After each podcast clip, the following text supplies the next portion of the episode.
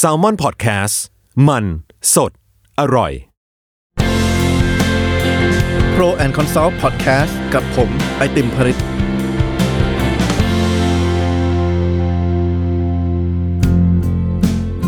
ครับสวัสดีนะครับผู้ฟังทุกท่านนะครับ ก็ขอยินดีต้อนรับนะครับ สู่พอดแคสต์แรกในชีวิตของผมนะครับเเราจะตั้งชื่อพอดแคสต์ตรงนี้เนี่ยว่า Pro and Con นะครับจริงๆคำว่า Pro and Con เนี่ย ทางภาษาอังกฤษแล้วเนี่ยมันแปลว่าข้อดีข้อเสียนะครับเราก็พยายามจะมาชูให้เห็นว่าข้อดีข้อเสียแต่ละอย่างที่ที่เราเจอในสังคมเนี่ยมันมีอะไรบ้างนะครับทีนี้พอได้รับโจทย์ตรงนี้มาจากทาง Salmon Podcast นะครับผมก็มานั่งคิดนานมากว่าซีซั่นแรกของ Podcast Pro and Con เนี่ยผมจะพูดเรื่องอะไรดีนะครับผมก็นึกย้อนกลับไปไปสู่คำถามที่ผมเจอบ่อยมากคำถามที่ผมรู้สึกผมตอบยากมาก ในช่วงที่ผมโดนสัมภาษณ์บ่อยๆ ตอนทำงานการเมืองก็คือว่า มีอะไรบ้างที่คนมักเข้าใจผิด เกี่ยวกับคุณไอติมนะครับอันนี้เป็นคำถามที่ผมรู้สึกว่าผมผมหาคำตอบยากมากพอผมมานั่งคิดดูแล้วในที่สุดผมเจอคำตอบคำตอบหนึ่งก็คือว่าคนส่วนมากเนี่ยมักเข้าใจผิดว่าผมเนี่ยมาทำงานการเมืองหลังจากจบเลยนะครับตอนผมไปหาเสียงเนี่ยหลายคน นึกมาตลอดว่าเนี่ยผมเพิ่งเรียนจบใหม่นะครับจบปรัชญาการเมืองเศรษฐศาสตร์มาจากอังกฤษก็มาลงสมัครการเมืองเลย ความจริงไม่ใช่นะครับผมทำงานมาก่อนเนี่ยเกือบจะสามปีนะครับตอนแรกก็แอบดีใจว่าเอ๊ะเป็นเพราะว่าหน้าเด็กหรือเปล่า คนเลยคิดว่าเพิ่งจบใหม่นะครับแต่ว่าพอเราไปหาเสียงนะครับกับกับประชาชนจริงๆแล้วเนี่ยสิ่งหนึ่งที่เราค้นพบเกี่ยวกับงานที่เราทำมา 3 ปีที่ผ่านมาเนี่ยคือมันเป็นงานที่อธิบายค่อนข้างยากให้เข้าใจเร็วๆว่ามันคืออะไร นะครับงานที่ผมทำมา 3 ปีเนี่ยภาษาอังกฤษเขาว่าเขาเรียกว่าเป็นตำแหน่ง management consultant นะครับหรือว่าบริษัทที่เรียกว่า management consultant นะครับหรือว่าเรียกสั้นๆว่า consult นะครับเพราะฉะนั้นสำหรับซีซั่นแรกของ podcast Pro and Con เนี่ยผมเลยจะมาตั้งหัวข้อ ในเรื่องของคำว่า pro and consult นะครับพยายามจะมาแชร์ให้ฟังถึงประสบการณ์ว่าไอ้งาน consult ที่เราได้ยินกันบ่อยๆ หรือว่าได้ยินชื่อนี้บ่อยๆเนี่ยมันคืออะไรนะครับแล้วมันมีข้อดีข้อเสียอย่างไรบ้างผมว่ามันมีบางอย่างที่อาจจะเป็นมุมมองใหม่ๆ ที่หลายคนอาจจะเอาไปใช้ได้ ไม่ว่าจะทำงานในสายงานไหนนะครับทีนี้พอมาพูดคำว่า management consult เนี่ยถามว่าภาษาไทยมันคืออะไร อธิบายยากมากนะครับ เวลาชาวบ้านมาถามว่าคุณทำงานเป็นอะไร พอผมบอกว่าทำงานเป็น management consult ก็ไม่ได้ เราก็ต้องหาภาษาไทยนะครับ เราก็แปลตรงตัวว่าคำว่าที่ปรึกษา ทีนี้ผมมีความรู้สึกว่าคำว่าที่ปรึกษาในภาษาไทยเนี่ย มันฟังดูทำแม่งทำแม่งอะ คืออย่างแรกคือพอบอกว่าที่ปรึกษาเนี่ยคนจะไม่นึกว่ามันเป็นบริษัทที่เป็นทางการ คนจะนึกว่าโอเคเราไปไปทำเหมือนกับเป็นฟรีแลนซ์เป็นที่ปรึกษาให้กับคนใดคนหนึ่งนะครับความจริงมันเป็นบริษัทที่ปรึกษา และอย่างที่สองเนี่ยซึ่งอาจจะสะท้อนให้เห็นเหมือนกันถึง ถึงหลายอย่างที่เราอาจจะวิพากษ์วิจารณ์กันได้เกี่ยวกับสังคมไทยก็คือว่าคำว่าที่ปรึกษาเนี่ยมันมันฟังดูมันเหมือนกับตำแหน่งที่คนโยนให้เพื่อนอะ ให้พวกพ้อง คือสมมติมีคนมาขอตำแหน่ง เราจะเอาใจเขาเราก็โยนให้เขาว่าคุณเป็นที่ปรึกษาผมนะครับผมขอไม่วิพากษ์วิจารณ์กันแล้วกันในเชิงการเมืองว่าตำแหน่งที่ปรึกษาของตำแหน่งการเมืองต่างๆเนี่ยบางทีก็ตั้งตั้งข้อสงสัยเหมือนกันว่าได้มาด้วยเหตุผลอะไรนะครับแต่ว่านี่นี่เลยเป็นนี่เป็นความท้าทายของผม ที่เวลาโดนถามว่าทำงานอะไรพอผมบอกว่าทำงานเป็นที่ปรึกษาเนี่ยเขาไม่นึกหรอกว่าผมทำงานแบบจริง ๆ จังๆนะครับแต่ความจริงบริษัทที่ปรึกษาหรือบริษัท management consult เนี่ยเขาจริงมันมีอยู่มาร้อยกว่าปีแล้ว นะครับมันมีทั้งบริษัทที่เป็นบริษัทโล c a l หมายความว่าอาจจะเป็นบริษัทเอ่อ management consult ที่ดูแลแค่ในประเทศใดประเทศหนึ่งนะครับในประเทศไทยก็มีหลายเจ้านะครับแล้วก็มีบริษัทที่เป็นในเชิงของ global ก็คือเป็นบริษัทนานาชาติ อาจจะมีสำนักงานอยู่หลายประเทศทั่วโลกนะครับบริษัทที่ผมทำงานเนี่ยเอิ่มอยู่ 3 ปีเนี่ยเป็นบริษัทที่ชื่อว่า McKinsey and Company นะครับเป็นหนึ่งใน 3 บริษัทที่มีจำนวนออฟฟิศหรือสำนักงานเนี่ย ในประเทศที่ที่จำนวนประเทศที่เยอะที่สุดนะครับรองลงมาก็จะมีบริษัทที่ชื่อว่า BCG หรือว่าเบนนะครับใครที่ทำงานในสายบริษัทเอกชนใหญ่ๆอาจจะคุ้นเคยกับ 3 ชื่อนี้นะครับแต่ผมไม่แปลกนะครับถ้าไม่เคยได้ยินมาก่อนเป็นอาชีพที่ผมว่าน้อยคนรู้จักนะครับทีนี้ถามว่าแล้วผมมารู้จักอาชีพนี้ได้ครั้งแรกเมื่อไหร่เนี่ยผมก็นึกถึงตอนที่ตัวเองอยู่มหาลัยนะครับแล้วพี่ชายผมเนี่ยโตประมาณ 2 ปีนะครับเพราะฉะนั้นทุกครั้งทุกก้าวย่างของเราเนี่ยเราจะตามพี่ชายเรานะครับพอพี่ชายผมเรียนจบทางด้านเศรษฐศาสตร์เนี่ย ผมก็มาค้นพบว่า เอ้ย พูดตรงๆนะครับ อันนี้สารภาพจริงๆ คือตกใจที่พี่ชายตัวเองเนี่ย ได้เงินเดือนหลักแสนทั้งที่เพิ่งจบใหม่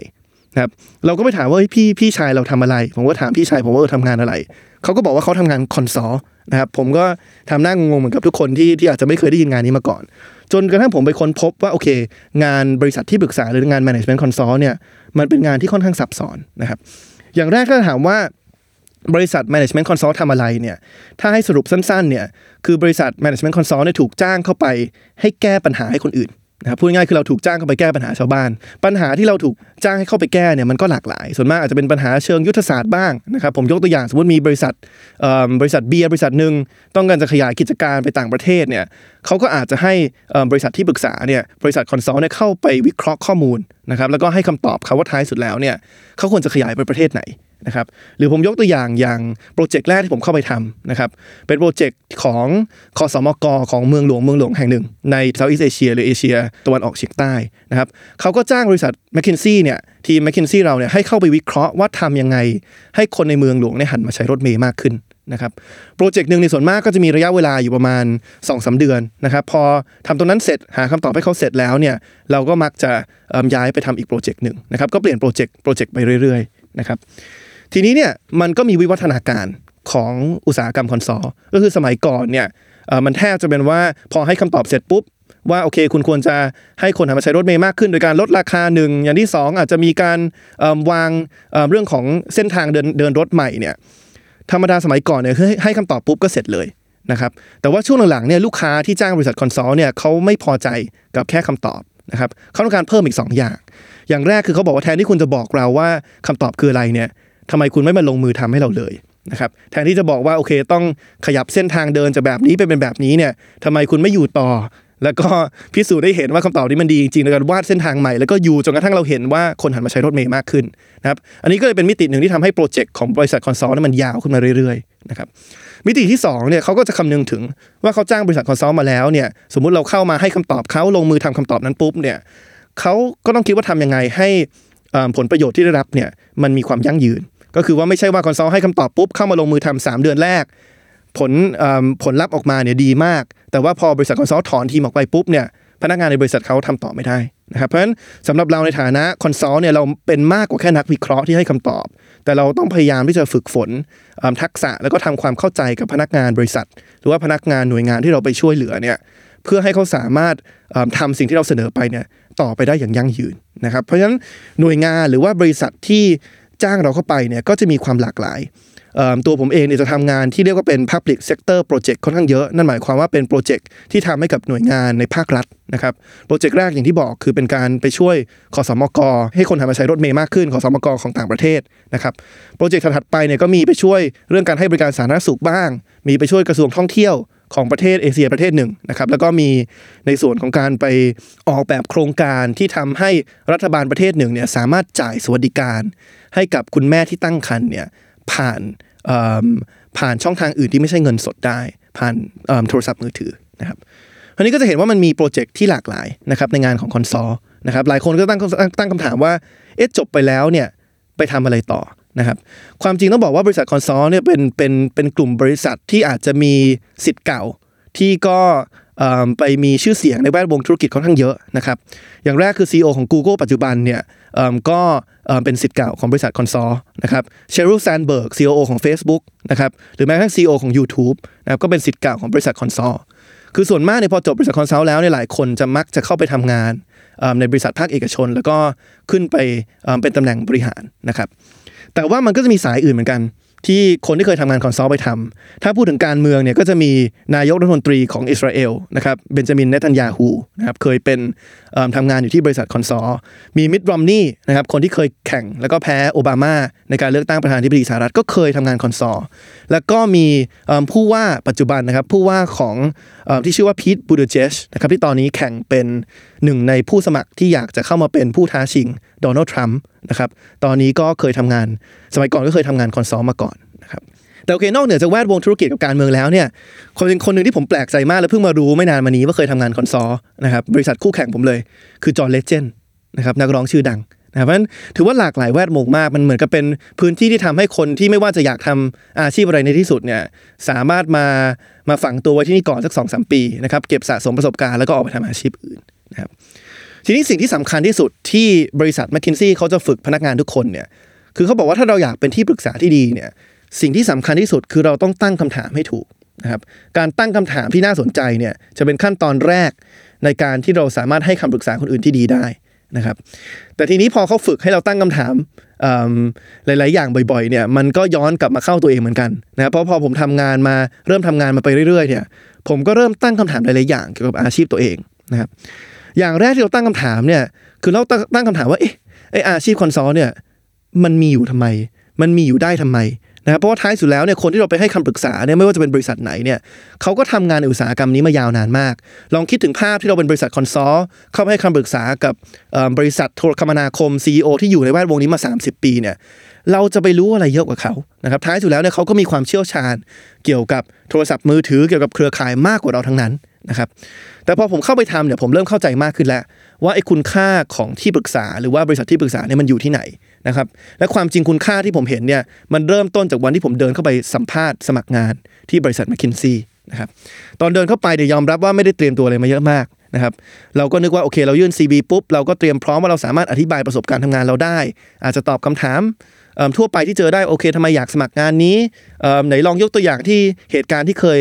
เคยบริหารทีมให้ฟังหน่อยนะครับก็นึกว่าจะเป็นคำถามทั่วไป ปรากฏว่าคำถามที่ผมเจอนะครับคำถามที่ผมเจอคือเขาถามผมว่าคำนวณให้ผมหน่อยนะครับว่าถ้วยกาแฟในประเทศไทยเนี่ยหรือว่าในประเทศใดก็ตามเนี่ยยอดขายของกาแฟที่ขายทั้งหมดทั่วประเทศในปีหนึ่งเนี่ยมันอยู่ที่กี่บาทนะครับยอดขายกาแฟทั่วประเทศนะครับทั้งปีเนี่ยอยู่ที่กี่บาท ตอนแรกผมก็ช็อก นะครับก็งงว่าเอ๊ะจะถามผมทำไมเซิร์ช Google ก็ได้ไหมนะครับแต่สิ่งที่เขาอยากจะฝึกนะครับแล้วก็อยากให้ consult ทุกคนมีในเชิงของทักษะเนี่ยคือไม่ใช่ว่าเราจำเป็นต้องมีความรู้นะครับแต่ทำยังไงให้เราหาวิธีการแก้ไขปัญหาที่มันฟังดูแก้ยาก หาคำตอบยากเนี่ยให้มันง่ายลงนะครับสิ่งที่เขาต้องการเนี่ยในที่สุดคือเขาอยากทดสอบว่าว่าคนที่สมัครไปแต่ละคนมีทักษะการแก้ไขปัญหายังไงนะครับ เส้นทางที่ผมเลือกเดินก็คือโอเคเราก็บอกว่าต้องคำนวณก่อนว่าประชากรมีกี่คนนะครับอาจจะแยกเป็นช่วงอายุช่วงอายุนี้มีกี่คน ช่วงอายุนี้มีกี่คน แล้วก็มาคำคำนวณดูว่าในสัดส่วนของช่วงอายุนี้เนี่ยสักประมาณกี่เปอร์เซ็นต์ที่ดื่มกาแฟนะครับดื่มกาแฟวันละกี่แก้วพันปีหนึ่งกี่แก้ว แล้วก็มาคิดว่าโอเค ค่ากาแฟอยู่ที่เท่าไหร่นะครับ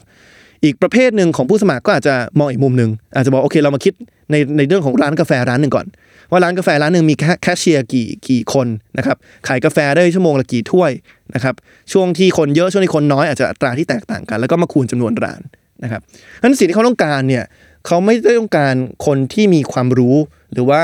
เคยรู้มาก่อนว่ายอดขายกาแฟต่อปีเท่าไหร่แต่เขาอยากรู้ว่าเราสามารถแก้ไขปัญหา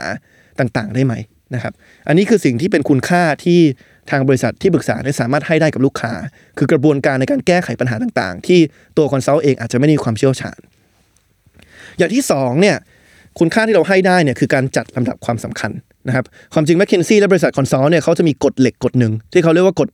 80-20 หรือว่า 80-20 นะครับเขาบอกว่าท้ายสุดแล้วเนี่ยคนเราที่เป็น perfectionist หรือว่าทำอะไรก็อยากทำให้มันดีที่สุดได้ร้อยเปอร์เซ็นต์เนี่ย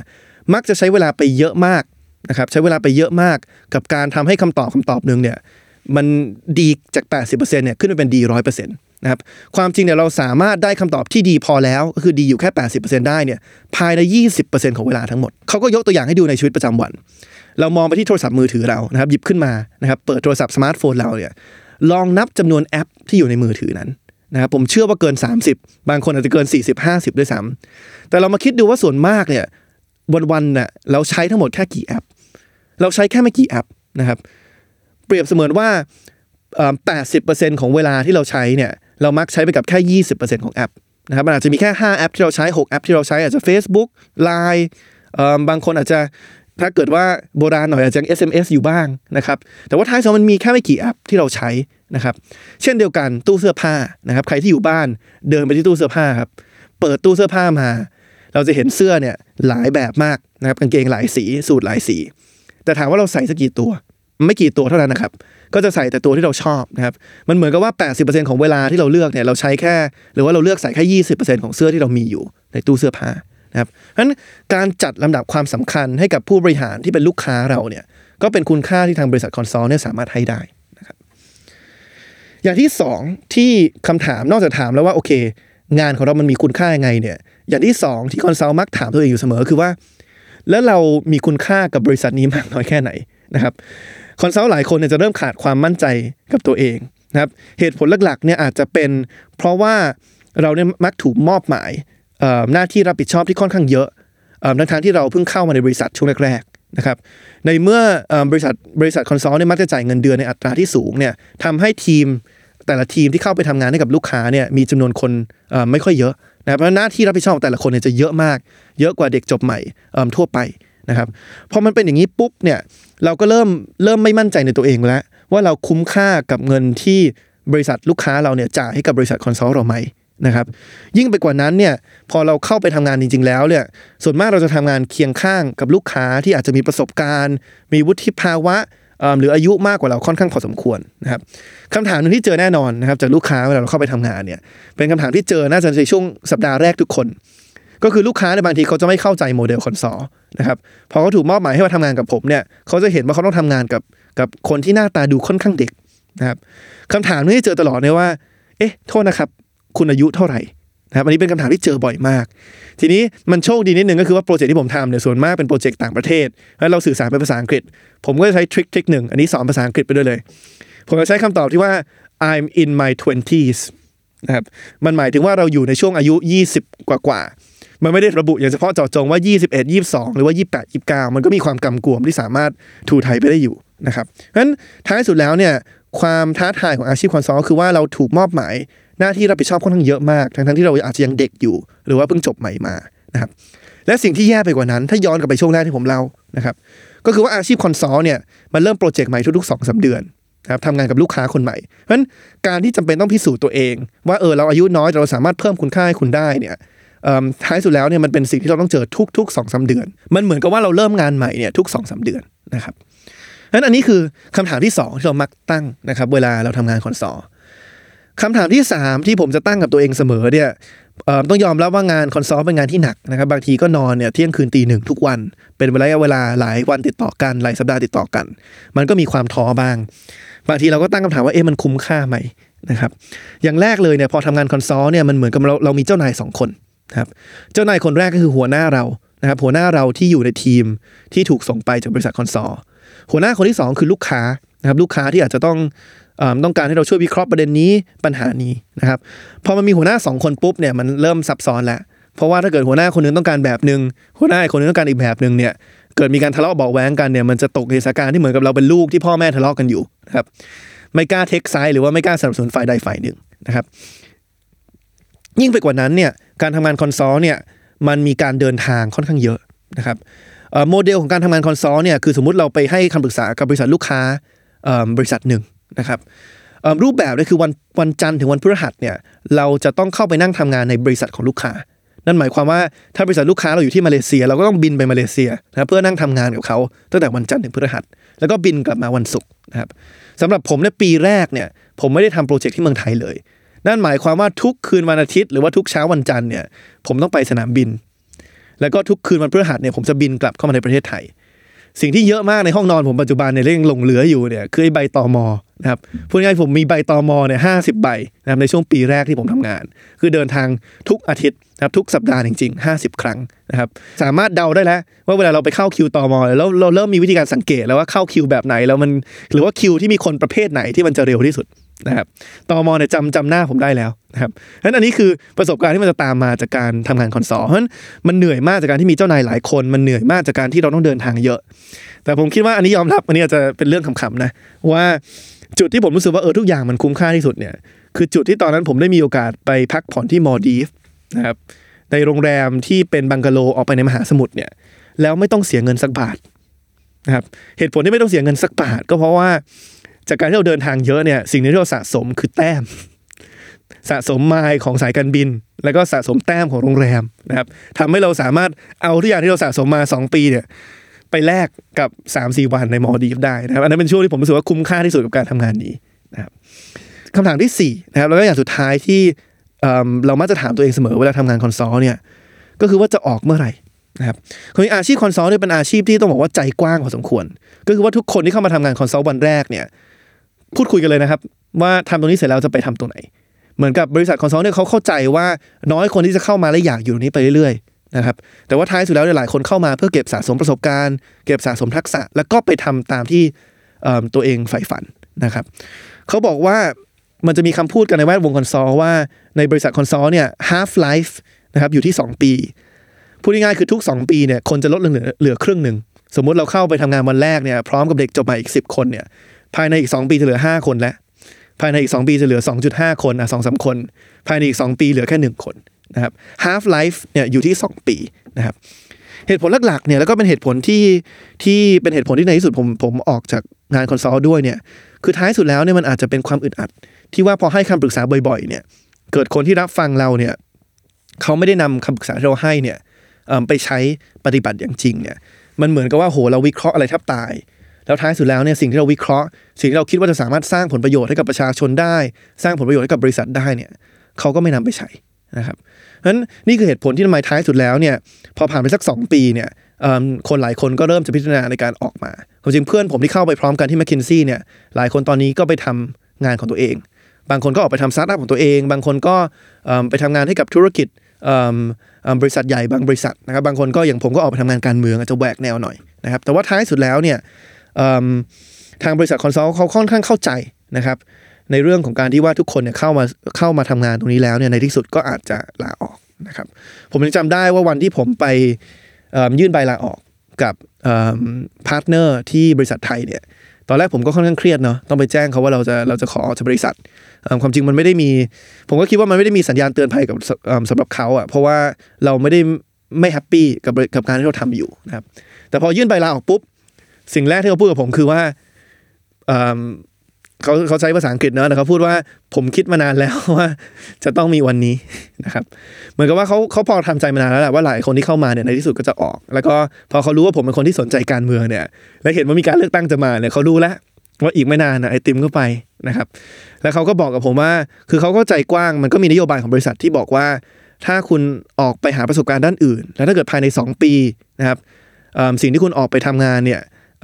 คุณไม่ได้แฮปปี้มากและอยากจะกลับเข้ามาเนี่ยเขารับรับกลับเข้ามาทันทีนะครับเขาก็ทิ้งทายกับผมว่า for the sake of you คือในส่วนของคุณเนี่ยผมก็หวังว่าคุณจะไม่ต้องกลับมานะครับแต่ว่าถ้ากลับมาพวกเราก็ยินดี อันนี้ก็เป็นความใจกว้างที่ผมคิดว่าไม่ได้ไม่ได้เป็นอะไรที่เป็นเอกลักษณ์แค่กับบริษัท McKinsey ที่ผมทำงานอย่างเดียว แต่ว่าเป็นความเข้าใจของบริษัท consult ทุกบริษัท ว่าท้ายสุดแล้วเนี่ยหลายคนที่เข้ามาเนี่ยคือเข้ามาเก็บสะสมประสบการณ์ เพื่อจะนำทักษะต่างๆ ที่เขาช่วยพัฒนาเราเนี่ยออกไปใช้สร้างประโยชน์ในแวดวงอื่น นะครับท่านจะเห็นได้ว่าผมใช้เวลาเนี่ยยี่สิบสามสิบนาทีนะครับ ในการอธิบายอาชีพอาชีพนี้นะครับเพราะฉะนั้นผมบอกไว้เลยว่า ตอนที่ผมไปหาเสียงแล้วถามว่า 3 ปีที่ผ่านมาผมทำอะไรเนี่ย ถ้าผมบอกว่าผมเป็นที่ปรึกษาเนี่ยไม่มีใครคิดถึงสิ่งที่ผมพูดถึง 20-30ถึง30นาทีที่ผ่านมานะครับเพราะฉะนั้นผมขอทิ้งท้ายนะครับ ตอนนี้ผมเรียกอาชีพคอนซัลท์เนี่ยเป็นอาชีพที่ภาษาไทยมันไม่มีชื่อนะครับเป็นอาชีพที่ไม่มีชื่อ แล้วผมจะเป็นคนที่ค่อนข้างสนใจกับเรื่องภาษานะครับ เราจะสังเกตเห็นว่า มันมีหลายคำนะครับที่เป็นภาษาอังกฤษที่เราไม่สามารถหาภาษาไทยได้ แล้วมันจะมีหลายคำที่เป็นภาษาไทย ที่เราไม่สามารถหาภาษาอังกฤษได้นะครับคำหนึ่งที่เป็นภาษาไทยที่ผมยังยังหาภาษาอังกฤษไม่ได้เลยเนี่ยคือคำว่าเกรงใจนะครับผมหาไม่ได้จริงๆนะครับ ผมรู้สึกว่ามันเป็นคำที่สะท้อนถึงวัฒนธรรมของคนไทย ความเอื้อเฟื้อเผื่อแผ่ของคนไทย ที่เราไม่สามารถหาคำอังกฤษที่มันแปลตรงตัวได้ นะครับอีกคำหนึ่งอันนี้อาจจะตลกหน่อยนะครับ ที่ผมยังหาภาษาอังกฤษไม่ได้คือคำว่างอน กับคำว่างอนะครับผมไม่รู้ว่าอันนี้มันมันสอนถึงวัฒนธรรมไทยอะไรหรือเปล่านะครับ แต่หาไม่ได้จริงๆคำว่างอนกับคำว่างอนะครับเพราะฉะนั้นถ้าใครหาคำนี้ได้ก็ฝากเสนอเข้ามานะครับ แล้วก็ท้ายสุดแล้วผมทิ้งท้ายว่าไออาชีพ management consult เนี่ยที่มันแปลตรงตัวว่าที่ปรึกษาเนี่ยผมยังหาภาษาไทยไม่ได้นะครับถ้าใครฟัง 20-30 นาทีที่ผ่านมาเนี่ยแล้วพอเข้าใจถึงอาชีพนี้มากขึ้นเนี่ยเสนอมาได้นะครับ ว่าผมเจอชาวบ้านครั้งต่อไปที่เขาถามว่าผมทำงานอะไรที่ผ่านมาเนี่ย ผมควรจะอธิบายเขาด้วยคำศัพท์ไทยว่าอะไรนะครับ ฝากหาชื่อให้กับอาชีพ Management Consult หน่อยนะครับ ก็ยังไงก็ขอบคุณทุกคนที่ที่ที่เข้ามาฟังนะครับ ตอนแรกของพอดแคสต์ Pro and Consult นะครับ ยังไงก็สามารถแสดงความเห็นกันเข้ามาได้นะครับ ทุกช่องทางของ s ซ l m o n Podcast แล้วก็กลับมารับฟังกันใหม่นะครับ ทุกๆวันพุธนะครับได้ตามทุกช่องทางของ s ซ l m o n Podcast วันนี้ลาไปก่อนครับขอบคุณมากครับ